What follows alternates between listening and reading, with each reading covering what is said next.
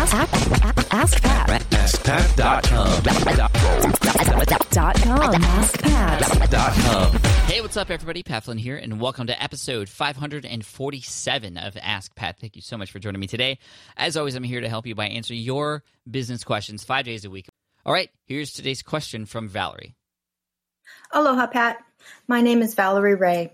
I closed my brick and mortar shop about 18 months ago, Bambule. Now I focus solely on the boutique's website for online sales, www.bambule.com. It's a scaled down version of the unique boutique, but it's not doing as well as I'd hoped. My question to you is Do you think that I should niche it down and focus specifically on an item that was one of our best sellers from the past when we were open as the brick and mortar shop?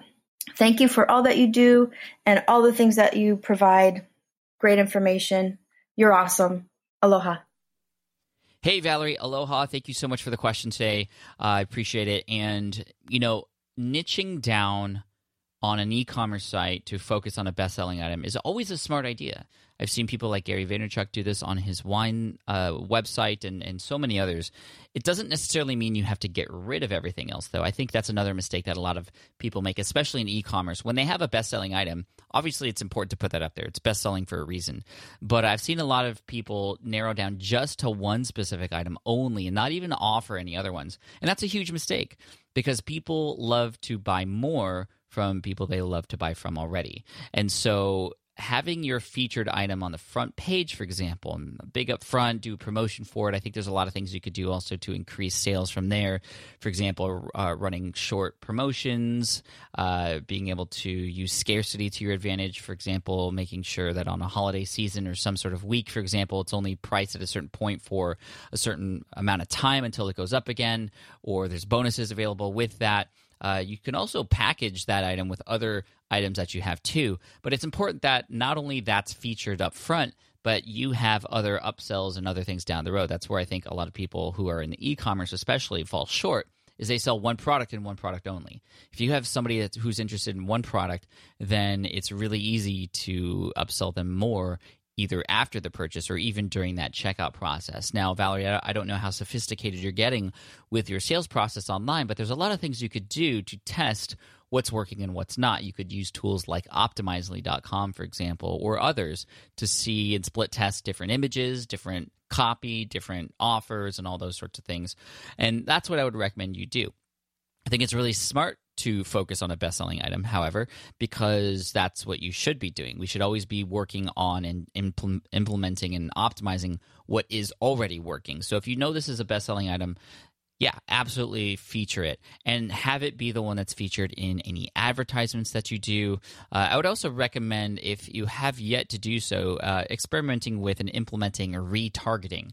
This is something that I know works really, really well both in the sort of information world, but especially in the e commerce world. You might have noticed this happening already with sites like Amazon or other sites that you go to for when you see a product, for example, you go and visit the sales page, and if you don't purchase, you'll see that item pop up in advertisements all around the web that are served up through other systems that are third party systems that we don't need to get into now. But retargeting is really, really powerful.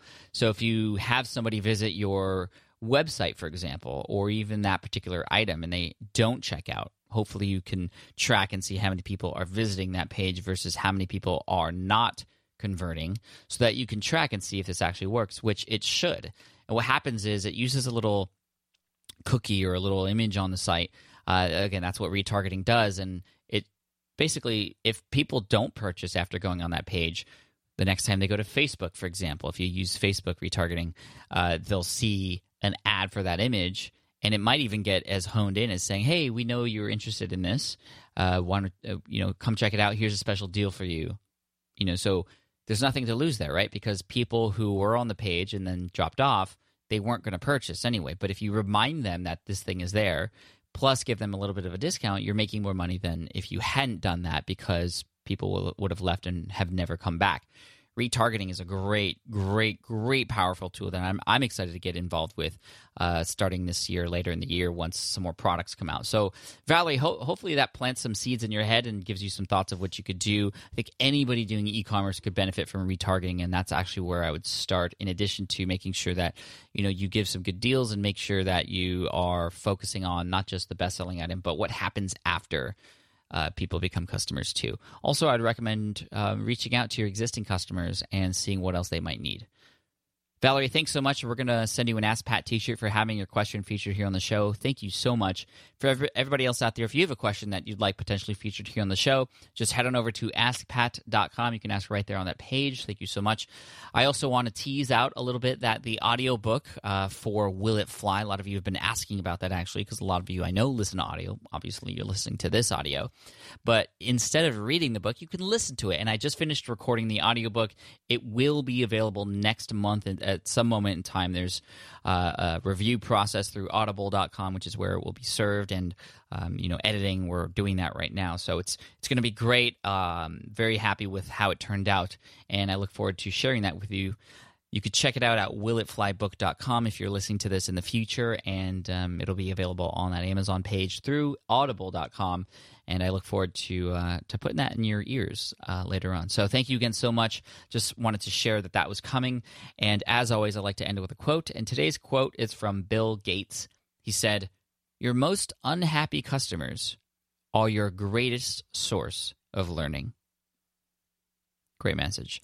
Cheers, take care, and I'll see you in the next episode of Ask Pat. Thanks. Bye. Hey there, thank you for listening to Ask Pat 2.0. Now, you might have noticed that we haven't published a new episode in a while.